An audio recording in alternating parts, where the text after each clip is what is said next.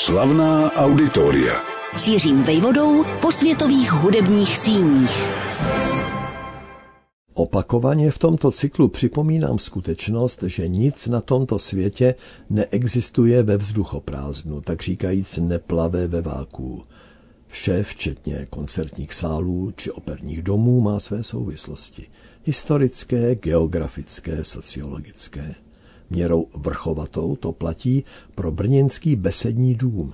Místo, které neoddělitelně souvisí s tamním společenským i politickým vývojem při nejmenším posledních 150 let.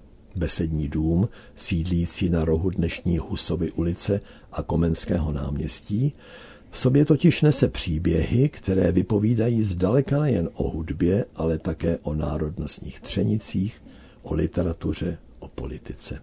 Samozřejmě, že dnes tuto rozlehlou neorenesanční budovu vnímáme především jako sídlo jednoho z našich nejlepších symfonických těles, Filharmonie Brno. Jak šel čas, hudba skutečně začala v besedním domě převažovat, hrát tak říkajíc první housle.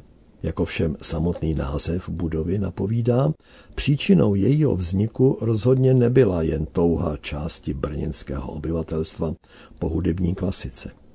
Prvotním zájmem tehdejších osobností, které se o vznik besedního domu zasloužily, se jevila především spolková činnost jako prvek podporující národní sebeuvědomění a vzdělanost. Nezapomeňme, že se při popisu těchto skutečností pohybujeme v 70. letech 19. století, v době obrození českého živlu, speciálně v Brně, tehdy menšinového.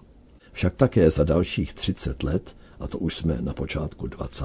století, vyvrcholil zmíněný střed až do krvavých událostí, které ve své sonátě s neobvyklým názvem, neboť obsahuje vročení, zachytil uměleckým pohledem Leoš Janáček, velikán, který je pro mě při vší úctě k řadě dalších brněnských osobností spjatých s hudbou, jako byl namátkou Břetislav Bakala, symbolem tohoto města. Řeč je přirozeně o sonátě 1.10.1905. No a než zazní, je třeba minimálně pro zajímavost zmínit ještě jeden fakt.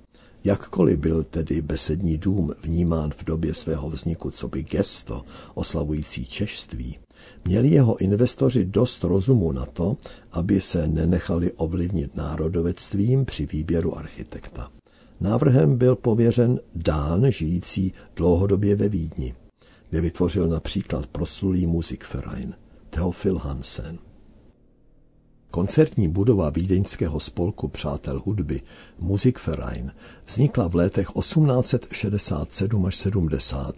Její architekt Theophil Hansen se právě chystal na návrh rozsáhlé budovy Říšské rady – neboli vídeňského parlamentu a navíc dohlížel na realizaci Akademie výtvarných umění také ve Vídni.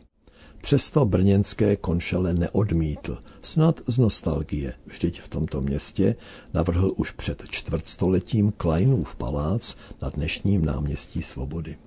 Ať už to bylo jakoli, hlavní Lapálie čekala na budovatele besedního domu ještě dřív, než oslovili architekta Hansena.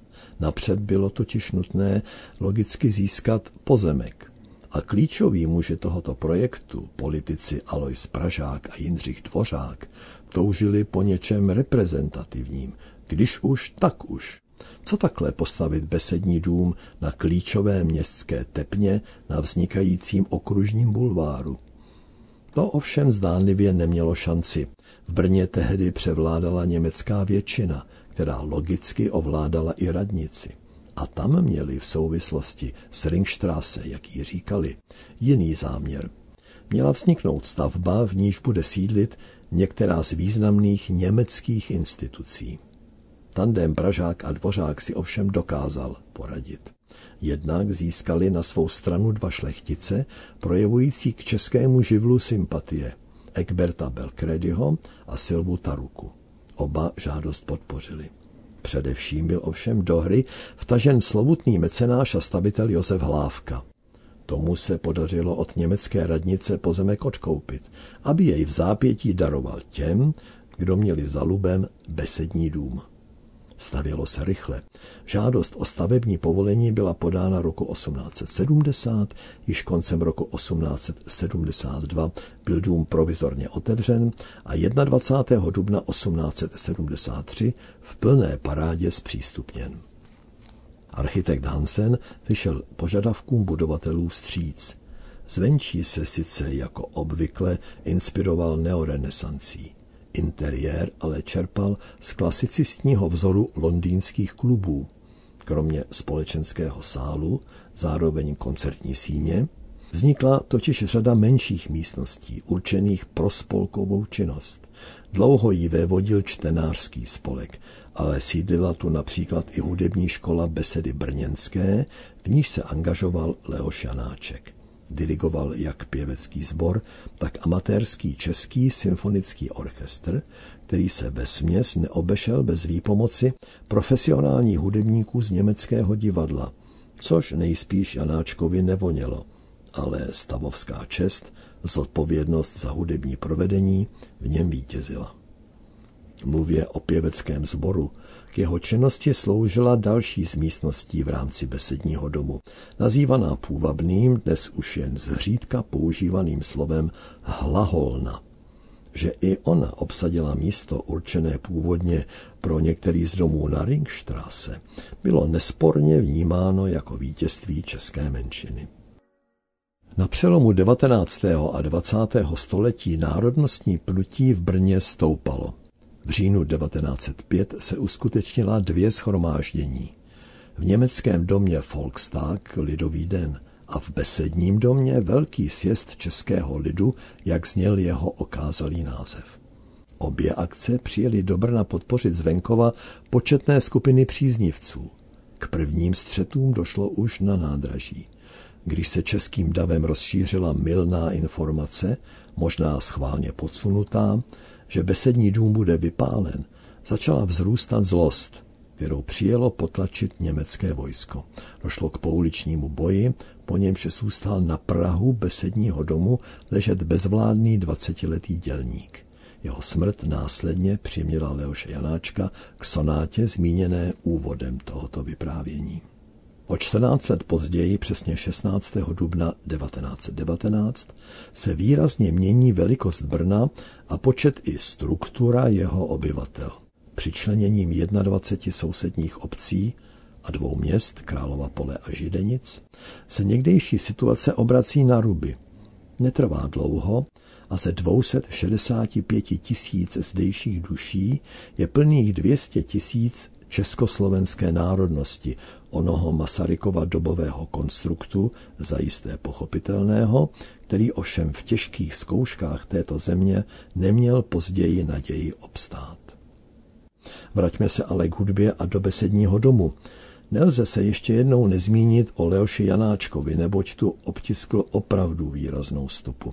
Jako klavírista, dirigent i skladatel. Taktovku pozdvihl při provedení Mozartova Requiem, Beethovenovi Misi Solemnis a nebo Dvořákovi Stabat Mater. Světovou premiéru si v besedním domě odbylo jeho koncertino, to se psal únor 1926, anebo už v říjnu 1924 dechový sextet mládí, což ovšem dopadlo kuriózně. Janáček se na provedení velmi těšil, alespoň podle dopisu své nedobytné můze Kamile Šteslové, ve skladbě totiž bilancoval svůj vlastní život. Jenže klarinetistovi se ale hned na začátku zasekla klapka. Hru jen předstíral a tak k ucelenému provedení došlo až o měsíc později v Praze. Když v Brně vznikly lidové noviny, Janáček se i hned přihlásil ke spolupráci. Hned v historicky prvním čísle s datem 16. prosince 1893 mu vyšel fejeton Hudba pravdy. Postupně přispěl dalšími desítkami fejetonů. A tím, co se v lidových novinách psalo, co vycházelo, se naopak inspiroval. Případ těsnohlídkovy lišky Bystroušky je dobře známý. Platí to ovšem i pro Janáčkova říkadla, vzniklá pod vlivem básniček ilustrovaných Josefem Ladou či Ondřejem Sekorou. Jak šel čas, vstoupil do literatury samotný besední dům. Po druhé světové válce zde, konkrétně od roku 1954, sídlil na 16 let, než byl normalizací zakázán, legendární časopis pro literaturu, umění a kritiku, nazvaný podle básně Jiřího Volkra Host do domu a uveřejňující znamenitou poezii Oldřicha Mikuláška či Jana Skácela.